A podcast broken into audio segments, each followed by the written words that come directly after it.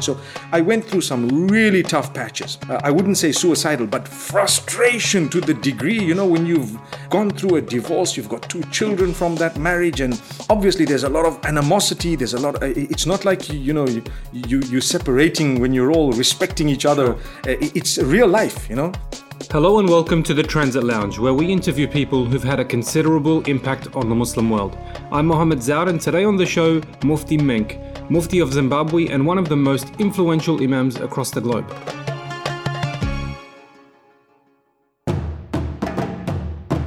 For those who are not of the 7 million people across Twitter or Facebook currently following Mufti Menk, you're probably asking yourself, how does a Mufti in Zimbabwe feature as one of the top 500 influential Muslims in the world six years in a row.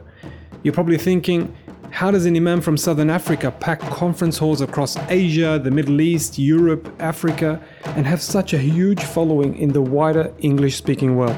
In this interview, we track the Mufti's journey from his upbringing in a religious household of nine children his educational journey from a Christian school to Medina University, then to India. We also touch on some really tough times in his life, including the remnants of his divorce. We start in Zimbabwe, where Mufti Menk tells me about his father, who was the local imam. Enjoy the interview. I'll be jumping in and out to draw on some of the other things we spoke about.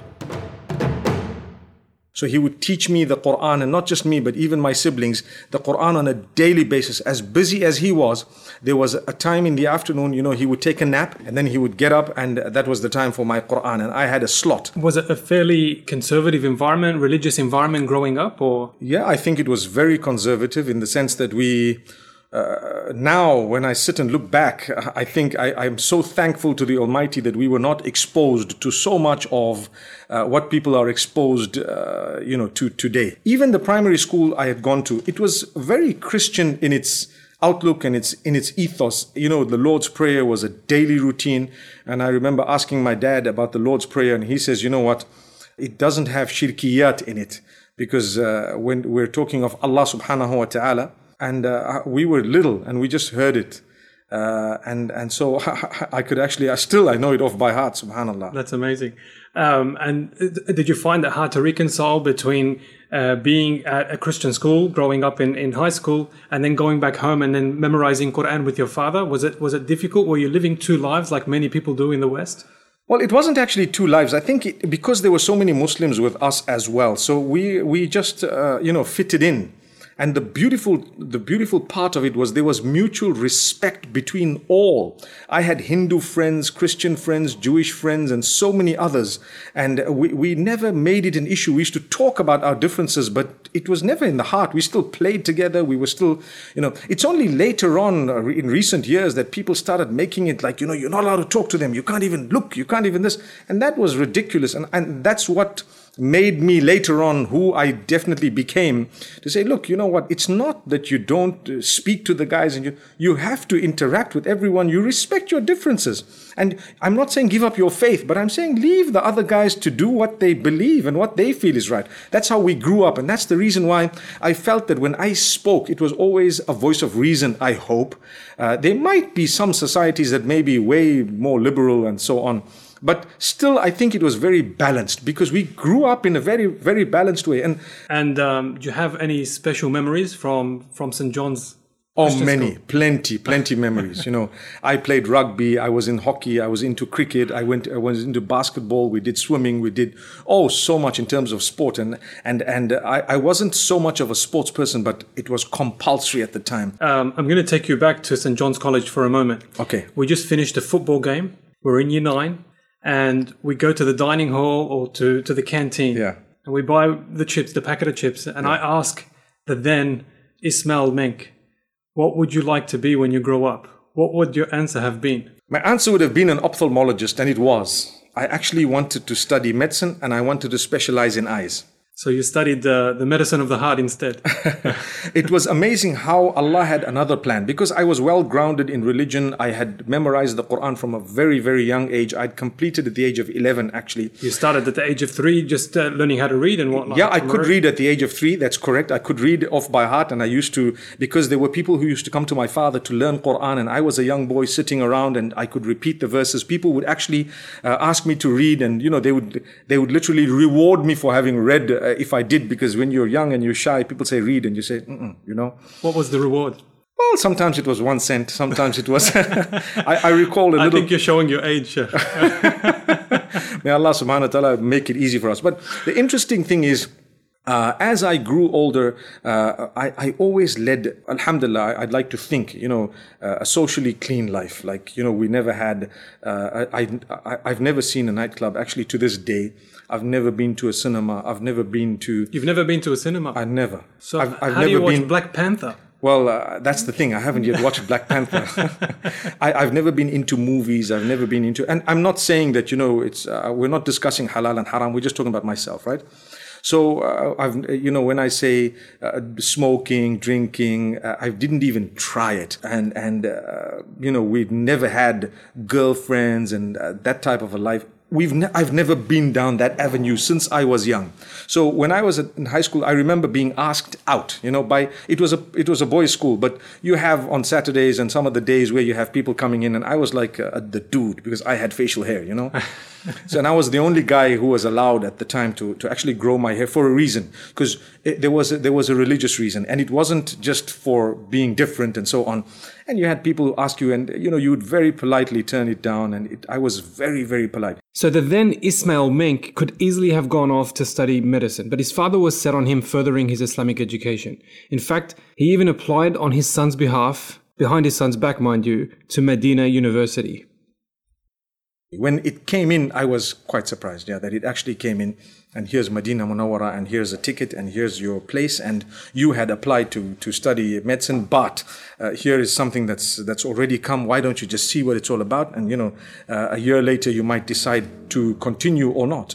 And that's exactly what happened. I went in Medina Munawara, and uh, something strange. You know, my brother, it, miracles do happen. When the Almighty wants you somewhere, He makes sure you're there. So when I was studying Medina Munawara, I remember missing home, missing my, my sisters, my, my, my, my little brother was probably the person I missed the most, even though I didn't show it. But we were very, very close, and it created a, a little distance because it wasn't the age of technology. Right now, you know, we can speak to each other no matter where we are. But uh, the strange thing is, the day that I wanted to leave, uh, and I thought to myself, you know, I, think I can go now. And the Ustad was teaching the hadith of Medina Munawwara. You know, Medina is pure. It uh, throws away or kicks out uh, impurity the same way the blacksmith would actually blow into the ore and kick out the impurity. And I'm like, hang on, hang on. I'm not impurity, you know. I'm going to stay here.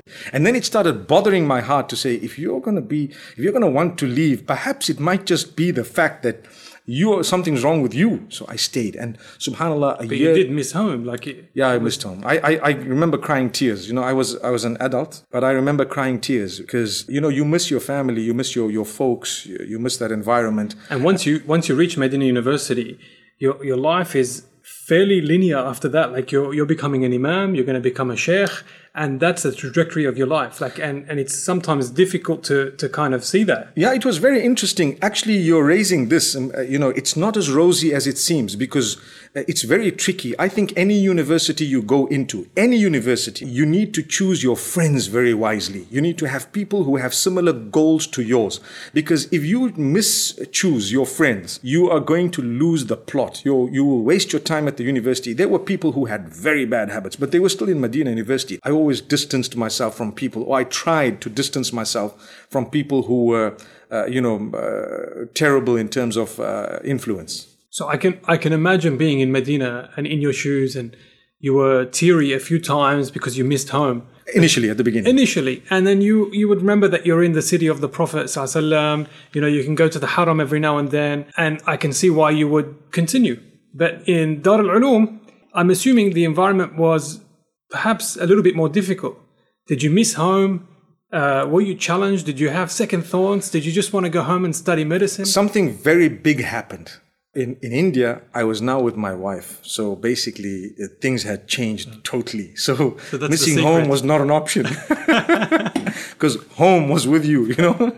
What would you say the, the biggest benefit you got from Dar al Ulum, from living in India and studying in India? What would be the biggest benefit? Well, uh, the Urdu language, number one, the ability to understand uh, and, and uh, you know, to, to, to comprehend much more.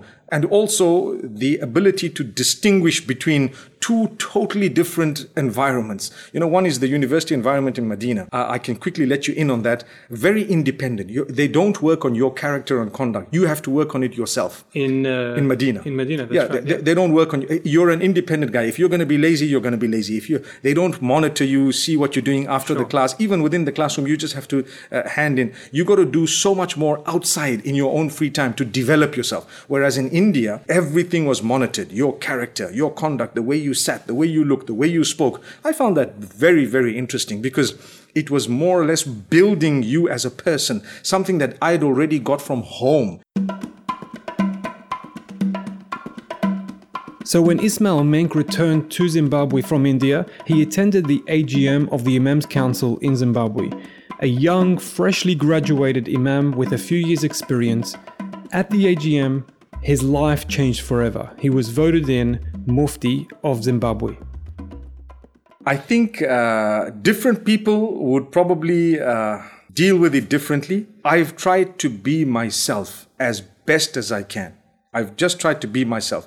And I've tried to minimize the number of people I actually physically interact with uh, on a social level, not because I don't want to, but because of time management. So I would prioritize. It is difficult in the sense that you cannot please everyone. People get upset. I mean, I get thousands of messages. I can only respond to four or five. And sometimes those four or five, you know, someone is stubborn, they come, they swear you and whatever. It's okay. I've also learned that as you grow and you be, you, you're in the limelight, people look at you from a different uh, angle. There are people who just look at your face and they've made their minds up as to where you belong and what you do and, and who you are. And there are others who might take a moment to listen to you and break stereotypes and perhaps understand that they're good from all angles of community. So, Sheikh, um, you started learning Quran at the age of three. Uh, at the age of 14, you were leading Taraweeh prayers in Zimbabwe. That's right. And you lived a fairly conservative life, but wasn't there a moment where Mufti Ismail Menk wanted to rebel? You know, people look at you and they start thinking you probably don't have problems, you probably got the life, you probably set. You know what? I, I challenge the guys. I probably have more issues and problems. When I say issues, I mean difficulties, hardship, you know, challenges than a lot Tell of us, people. Tell us what they are, because like I, I'm listening to you, and I'm you had a very conservative lifestyle. You uh, you had a very good family, very supportive family. You went to Medina, the Dar al Ulum in India. You came back. You became Mufti of Zimbabwe. Did you face challenges? Oh, a lot of challenges, subhanAllah. Not only challenge, a lot of it is to do with uh, relationships with ridiculous people. You know, I've had people who were very close to me, very, very close. And I have distanced myself on principle. And I've had people who've been really nasty, people who've laid false accusation, false claims, you know, tried to drag you to, to into the muck, etc. But alhamdulillah, continue. Another thing is, mashallah, I've got quite a big family, a family of my own. You know, I might be eight out of nine, but I also have nine, mashallah, of my own kids. so alhamdulillah, uh, you know, it's a big family, a lot of challenges, a lot of things. I'd, I'd like to be in more than one place at one time. Sometimes you have a heartbreak. You know, I've been through a divorce myself in the early years. That was also very challenging, but it was a learning curve. I don't, I don't regret it because at the moment, now that I'm sitting here in front of you, I can tell you I learned a lot of lessons. I've matured a lot over the last few years. Do you mind if I hone in on the divorce? Yes. Uh, Yes. was obviously a very difficult time. When we This was- started off, I told you you can ask me any questions. So here goes. Yeah. I'm holding you to account. Um, so you were divorced. When uh, was this early on when you came back from Dar al Ulum, or before? Was it the, the, the wife that you had with you in in India? Prior to that, just prior to that, yeah, just uh, in, in my Medina days, it was very difficult because obviously we were young and uh, uh, look, there were good people on both sides. I'm going to say that today because I'm much more mature than I was, right? So there were good people on both sides. She was a really good person as well. Uh, I'd like to think I was a good person. Unfortunately, you know, we didn't get along. So. Uh, I think now, sitting at hindsight, I, I look at the challenges that I faced, and I now I see that Allah had a- a plan, and you know the dots finally have come together. And I've seen how uh, the Almighty's blessed me as a result of the difficulties that I've been through in life. I remember days when I made a trip to Mecca for Umrah with one dua on my tongue, like a person who must have repeated it 10 million times. And I promise you, there came a time when that dua was given to me on a plate, subhanAllah. And it was something considered impossible. So I went through some really tough patches. You know, uh, I wouldn't say suicidal, but frustration to the degree, you know, when you've gone through a divorce, you've got two children from that marriage, and obviously there's a lot of animosity. There's a lot, of, uh, it's not like, you, you know, you, you, you're separating when you're all respecting each other. Sure. Uh, it's real life, you know. Can you talk me through how you felt during the divorce in Medina, right? Well, uh, I felt very helpless. That was the thing. I felt very helpless. You know, a part of me told me it could it could happen, and a part of me told me, you know what, I'm wasting my time. So I was caught between a rock and a very hard place, and thinking dis- of the kid. Decisions you know? had to be made, thinking about everything. You know, here is someone, a reasonable person. Here I am, reasonable person, but it, it, we just didn't get along. And you know what? Uh, like I say, I respect them so much uh, today because the contribution that the other party has put into, for example, the children that I've had is, is tremendous. And I think your eyes only open later on when you mature a little bit and you start seeing, you know, there were issues and so on, but that, that happens with all marriages. Hi guys, just a quick note on Toledo Society. Transit Lounge is one podcast in a network of podcasts under the banner of Toledo Society. Visit us on toledosociety.com to find out more. Back to the interview where we ask Mufti Menk how he makes a living and we also probe him on a couple of tough questions. On, on the topic of occupation, a very simple question. How do you survive financially? Because you're always on the road preaching, and, and as I understand, like you don't get paid for what you do. That's right. How, how do you survive? Okay, that's a very interesting question because a lot of people, uh, you know, look at us and say, "Oh, this guy must be wealthy. He travels the whole world and so on." You know, actually, uh, I whatever I do is fi sabilillah in, in, terms of the da'wah and the deen and Islam and, and the motivation and the travels and the lectures and so on. It's fi sabilillah. You know, it's for the sake of Allah. It's our contribution towards building of our akhirah. So, uh, if you want to know how I survive, okay, we have a family business back at home where uh, you know some of the family members are more involved in that business than others, and because I'm uh, there, so I have an allowance from there that uh, pushes me through. And you're the token salesman. I mean, just one tweet, and I'm sure. Right? If you notice carefully, I don't use any of the social media to promote anything material. Fair enough. But on a serious note, yeah, like yeah, you yeah. do work in the business. Uh, well, you know, more HR, you know, I always tell them, I'll make the dua for you. I'll make the dua for you, you know. I'm going to ask you a series of quick questions. What are three do's from the life of Mufti Menk over the last few decades? What are three do's and three don'ts? Okay, the first piece of do that I would say is make sure you have a relationship with your maker. Never give that link up for anything. That's number one. And then make sure you build your character. And part of that would be to have the best friends I don't know if I'm heading in the right direction, but I, this is me. It's so me. To, you know, keep on looking at your the company you're with, the people you're with, the, the, people you associate with, because I've seen people being destroyed just because of association. Who they mix with, who they interact with, they become like that and even worse. So be careful of who you interact with, the type of thinking. Tell yourself this is the type of person I'm going to be like soon if you're mixing with people. So that's a do. And perhaps the the the, the, the third do would be Nothing is impossible. Just go for anything you want to achieve. Go for it. Be determined. Don't give up. I always say your opportunities stop the day you give up. You need to keep on going. Never ever lose hope. Okay, that becomes a don't. But that's I, a don't. So you've yeah. got two do's and one don't so far. Okay, so never one more hope. do and two more don'ts. okay, okay. So let's go to another do. Um, never be okay. That's another no. Okay. wow, I didn't know this was as difficult as it as, as it is. Okay. Right. Uh, one more one more don't you know what? Uh, it's it's trickier than than what it sounded like. You're in the hot seat. Yeah. Okay. The don'ts. If if you were looking at me as I grew older, I think uh, don't ever underestimate the value of your family, your parents, your family. Don't underestimate the value of family. A lot of people are ready to give up family just for something. Don't. Think very hard. You know, family is there from Allah. You will have squabbles and differences now and again make sure that you solve them and resolve them. Okay, So, Sheikh, we have 60 seconds. I'm going to ask you a bunch of questions. You got five seconds. I'm not so good at that. Let's each see. one. Okay.